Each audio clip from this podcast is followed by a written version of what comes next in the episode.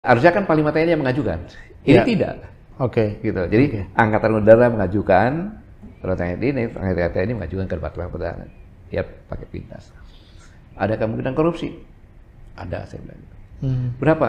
Saya jawab, minimal Pak 150 miliar. Gitu. Itu minimal. Pak? Minimal 150 miliar. Presiden jawab, tidak.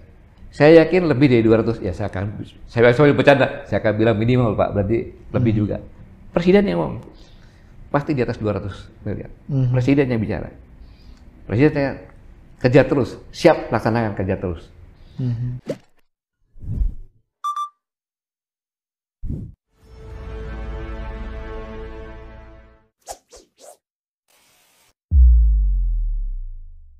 Pak, kalau kita bicara musibah, Pak, eh, berita duka cita lah yang eh, mengenai TNI ya, yang sangat kita cintai bersama, itu kan bukan cuma Nanggala, Pak ya. Eh, hampir bersamaan dengan tenggelamnya Nanggala, juga TNI kehilangan seorang perwira terbaiknya. Eh, apa namanya eh, seorang yang jenderal Pak bintang satu, sekarang sudah anumerta bintang dua Pak ya. Eh, Brigjen Putudani yang itu menjadi eh, kabin daerah Papua.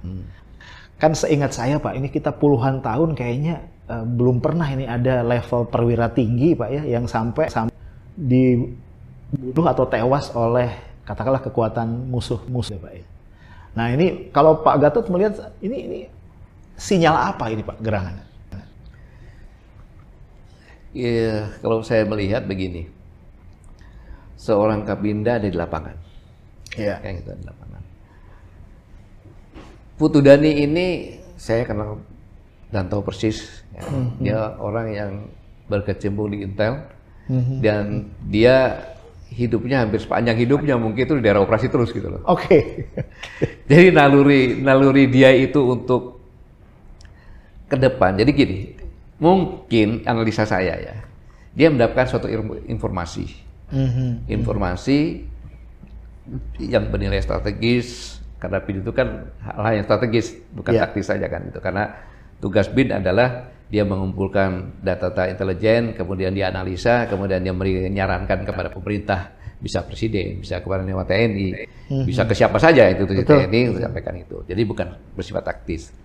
Dia akan menemui agennya atau apa mungkin di situ. Nah dari situlah mungkin pas diketahui atau lain sebagainya kejadian seperti itu gitu loh. Nah, tetapi eh, dengan kejadian ini membuka mata gitu loh.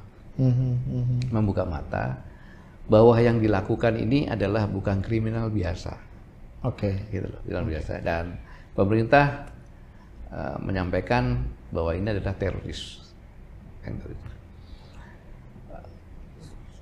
saya tidak pro tidak kontra Oke. tetapi yang dilakukan adalah masyarakat biasa pekerja pembuatan jalan dan jembatan di lintas Papua dari eh, Asmat sampai ke atas itu kan 20-an itu ya. Betul. Betul. Salah apa dia? Mhm. Guru Pak, siswa. Dia kemudian guru, siswa, Iya. kemudian fasilitas umum Mhm. uh, sekolahan. Jadi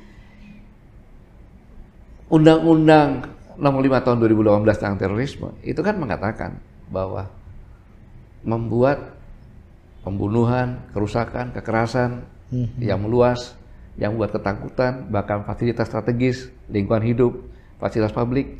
Mhm.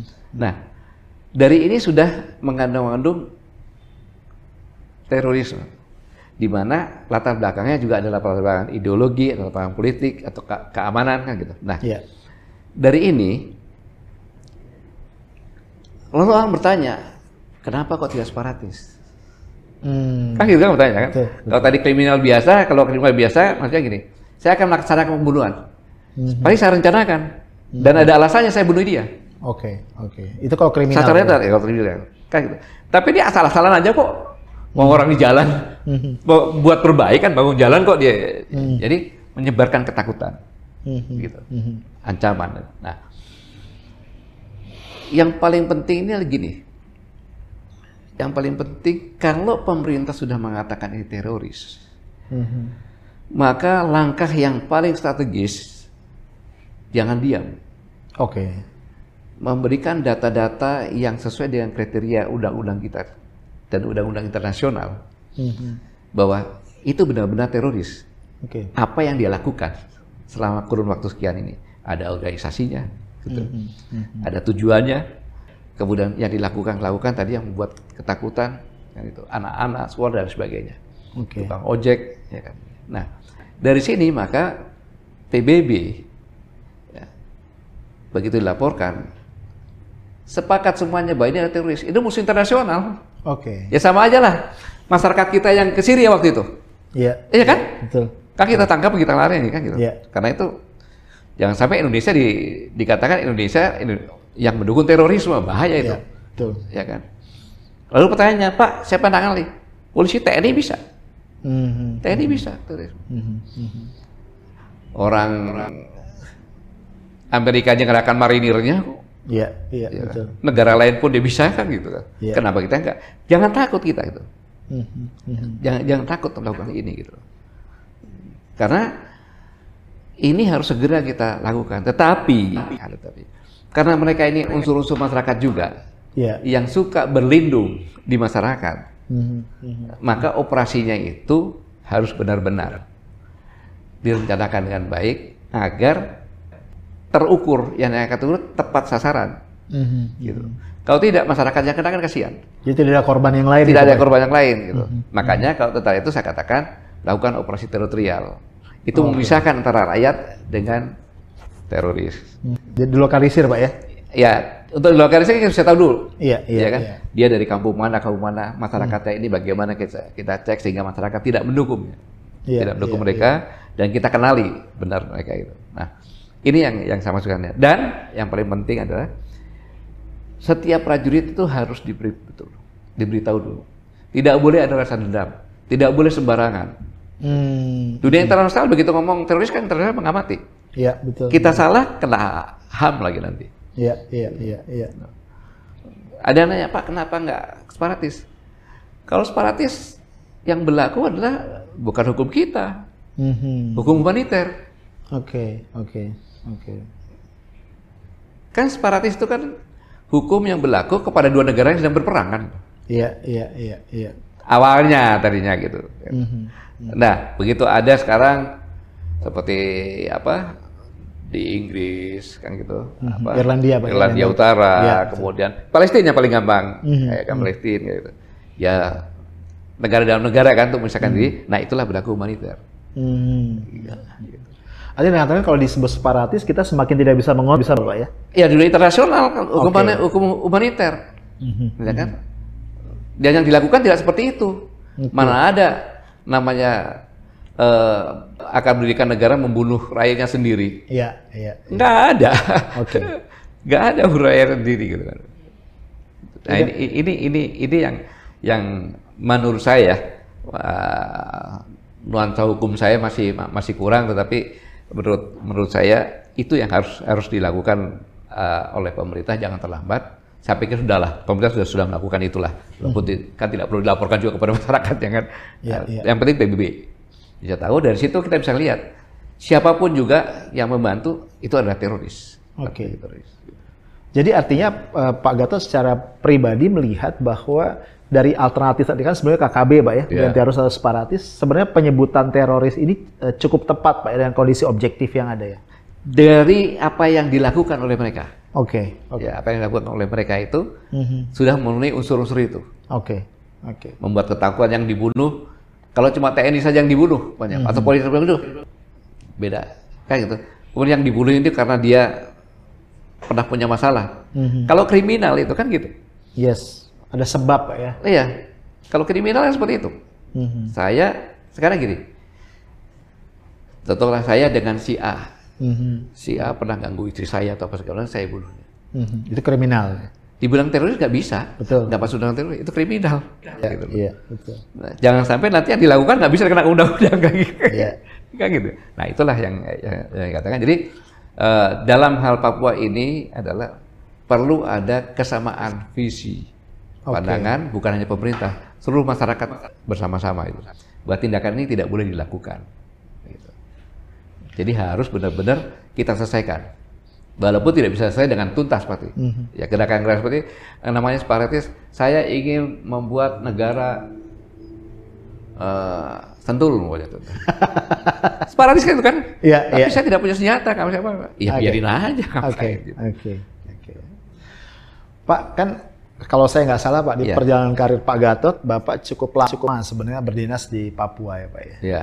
Kalau Bapak bisa share Pak, karena kita nih yang tidak tidak di Papua, sehari tidak melihat kondisi, jadi awam nih Pak. Awam nih, segawat apa atau se seserem apa Pak situasi itu? Kok sampai kita hanya mendengar selalu Papua ini semacam menjadi jadi persoalan besar eh, kalau kita bicara keutuhan wilayah NKRI Pak. Ya itulah kehebatan media. Oke. jadi ini kerja media Pak ya. Iya kan jadi ya. di samping itu memang orang banyak yang uh, tidak tahu Papua itu bagaimana kan. Iya. Kejadian ini hanya pegunungan tengah. Hmm. Di Jayapura tidak ada di Oke. di pantai-pantai itu yang sekarang ini kejadian-kejadian ini kebanyakan di, di, di daerah pegunungan tengah. Oke. Wabena ke atas gitu kan, Ilaga dan sebagainya. Nah, dan Papua masih berjalan normal. Mhm, Gitu. mhm. Maka saya katakan bahwa Papua Papua itu nggak ada tidak ada ideologi merdeka itu tidak ada. Mhm. Yang ada adalah kekecewaan, Oke, jadi rasa ketidakadilan gitu. Pak. rasa ketidakadilan. Nah, Mhm. tetapi banyak yang tidak tahu masyarakat Papua. Hmm. Seolah-olah oh pemerintah ini ada freeport, uangnya diambil oleh pemerintah. Nah, gitu kan. Mhm, mhm. Eh, hasil freeport semuanya, hasil minyak yang di Papua semuanya, hasil gasnya di Papua semuanya, dan lain-lainnya semuanya, itu sudah diberikan semuanya ke Papua dan ditambah oleh pemerintah lagi. Jadi dibandingkan dengan jumlah penduduk Papua, kalau dimanage dengan baik, itu maju. Itulah perhatian pemerintah kepada Papua. Gitu. Oke. Hanya permasalahan sekarang ini kontrol. Ya, kontrol bagaimana? Kontrol sehingga uang yang datang itu menetas sampai ke bawah. Oke. Gitu, menetas sampai ke bawah. Ini yang perlu dia. Berarti masalahnya di Pemprov, Pak. Bisa Pemprov, bisa Pemda, Ah, pemerintah pusat pun punya juga tanggung jawab Oke. untuk kontrol. Oke. Kayak gitu. Untuk kontrol. Mhm. Sehingga benar-benar sampai ke bawah. Oke. Hitung-hitungannya mungkin dari Kementerian Keuangan coba hitung berapa yang diberikan, jumlah penduduknya berarti kan kaget. Iya, iya, Istilahnya iya. nggak usah bangun apa-apa deh, kasihin aja sama dia deh. Mhm, mhm. gitu. Nah, inilah yang yang yang yang saya katakan bahwa mengatasi Papua itu tidak bisa hanya dengan operasi-operasi operasi militer dan kepolisiannya tidak bisa, tetapi akar permasalahannya harus kita lihat. Mhm, mhm. Ketika saya jadi dandim di Maroke, saya suruh anggota saya jam 7 pagi sampai jam 9. Kebetulan kalau di Maroke dulu itu di jalan raya itu, jalan utama. Kamu duduk sini, kamu amati. Siapa yang paling kaya, setengah kaya, paling miskin. Hmm, Oke, oke. Jam 9 saya tanya. Siapa yang paling kaya Pak? Ada pendatang, orang Jawa, ada Makassar, ada dan sebagainya. Siapa yang menengah sama? Yang paling miskin? Orang putra daerah. Mhm. Sekarang saya tanya, kalau kamu jadi mereka, marah nggak? Marah Pak. Mhm. Marah Pak. Nah, kalau kamu udah marah seperti itu, jangan buat lagi mereka marah. Oke, oke, oke. Kita harus membina mereka, merangkul mereka. seperti ini. Mhm, mhm, mhm. Jadi Perso- Persoalannya tuh pada rasa ketidakadilan berarti Pak ya? itu Mhm. ketidakadilan dalam hal ini pemerintah pusat sudah membuat supaya terjadi keadilan, ya karena manajemen dan sebagainya masih terjadi seperti ini. Mhm, mhm. Otonomi khusus kan Iya, iya, iya. anggaran juga kan wajah Betul, saya. betul, betul. Ini saya harus sampaikan ini karena memang faktanya seperti ini. Oke. Faktanya seperti ini. Kalau tempatnya rawan-rawan waktu itu Pak Jokowi ke tempat yang paling rawan. Duga ini kan paling rawan sekarang ini. Iya. Pak Jokowi ke sana loh sama-sama saya. Mhm, mhm. Maka terus saya ingin ke Menduga, Pak itu daerah merah Pak. Terus kan, oh harus bisa Pak, saya bilang. Presiden Republik Indonesia ke mana pun Bapak harus saya katakan bisa, karena itu wilayah Presiden. Saya sebagai Panglima TNI harus menjamin keselamatan Bapak. Ke mana pun Bapak pergi. Saya. Katanya beneran. Oke. Jadi memang kompleks Pak ya masalah Ya, Papua ini. Ya. tidak bisa dilihat dari satu ya. satu sisi saja gitu. Hmm. Pak, satu lagi masalah Papua. Ini kan kemudian setelah pemerintah menetapkan statusnya sebagai teroris, Pak ya. ya. Ini banyak pihak yang menyatakan keberatan, Pak. Hmm. Uh, mulai pihak gereja, pemprov setempat, Komnas HAM, Pak. Hmm. Uh, beberapa pengamat yang mengkhawatirkan uh, penyebutan sebagai teroris ini justru akan memperparah akar persoalan. Uh, bisa tadi menimbulkan perlawanan yang lebih sengit dan macam-macam. Kalau Pak Gatot sependapat Pak dengan dengan kekhawatiran-kekhawatiran itu? Semuanya ini kan adalah masalah komunikasi. Oke. Okay. Yang saya tanya, apakah semua masyarakat paham seperti saya? Oh, okay. Tadinya saya juga nggak paham. Saya begitu saya baca undang-undang teroris, oh iya. Mm-hmm. Terus yang dilakukan. Jadi mari kita melihat kondisi KKB sebelum ini ini dengan pisau analis undang-undang teroris. Oke. Okay. Kita lihat apa yang dilakukan KKB sebelum dikatakan teroris ini hmm. bukan karena Brigjen Dani loh, bukan itu. Iya, iya. Kalau ya. saya tidak setuju. Oke, okay, eh, oke. Okay. Kalau hanya kata uh, Mayor Jenderal Umarta Putu Dani itu, itu saya hmm. tidak setuju. Hmm. Kalau alasannya itu saya tidak setuju. Oke. Okay. Tapi kalau alasannya bahwa mari kita lihat KKB ini yang dilakukan dengan pisau analis undang-undang terorisme. Mm -hmm. Ya kan, melakukan pembunuhan, kekerasan, ancaman, ya kan. Yeah yang luas, kemudian membuat rasa takut. Di sini kan kita takut tadi ngomong, betul, betul. takut ya kan. Yang dibunuh juga orang PU, murid, guru, tukang ojek, yeah. bahkan sekolah dibayar, dibakar. Hmm.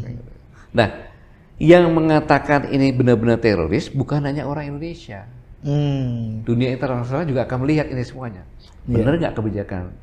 Makanya segeralah membuat surat hmm. kepada PBB tentang kondisi seperti ini, maka pemerintah melakukan terorisme.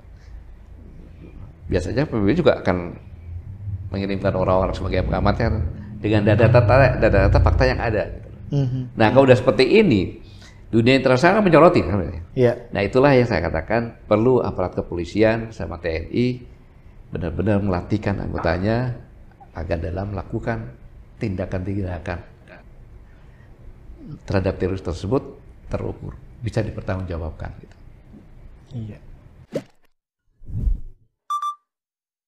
Terakhir Pak, satu lagi. Nah, ini yang paling penting dan ditanyakan banyak orang Pak. Gara-gara video-video kita sebelumnya Pak. Ya. Hmm. Jadi ini netizen, hmm. subscriber, hmm. viewers, orang semuanya nanya. Ini sebenarnya nih Pak, Pak Gatot ini nih mau jadi presiden apa enggak? Nah itu pertanyaannya Pak Gatot. Sekarang kalau mau jadi presiden, presiden sudah ada Pak Jokowi gimana sih tanya kan? Ya, pengganti lah Pak. Ya? Next, the next president. Will you be the next president? Jadi gini,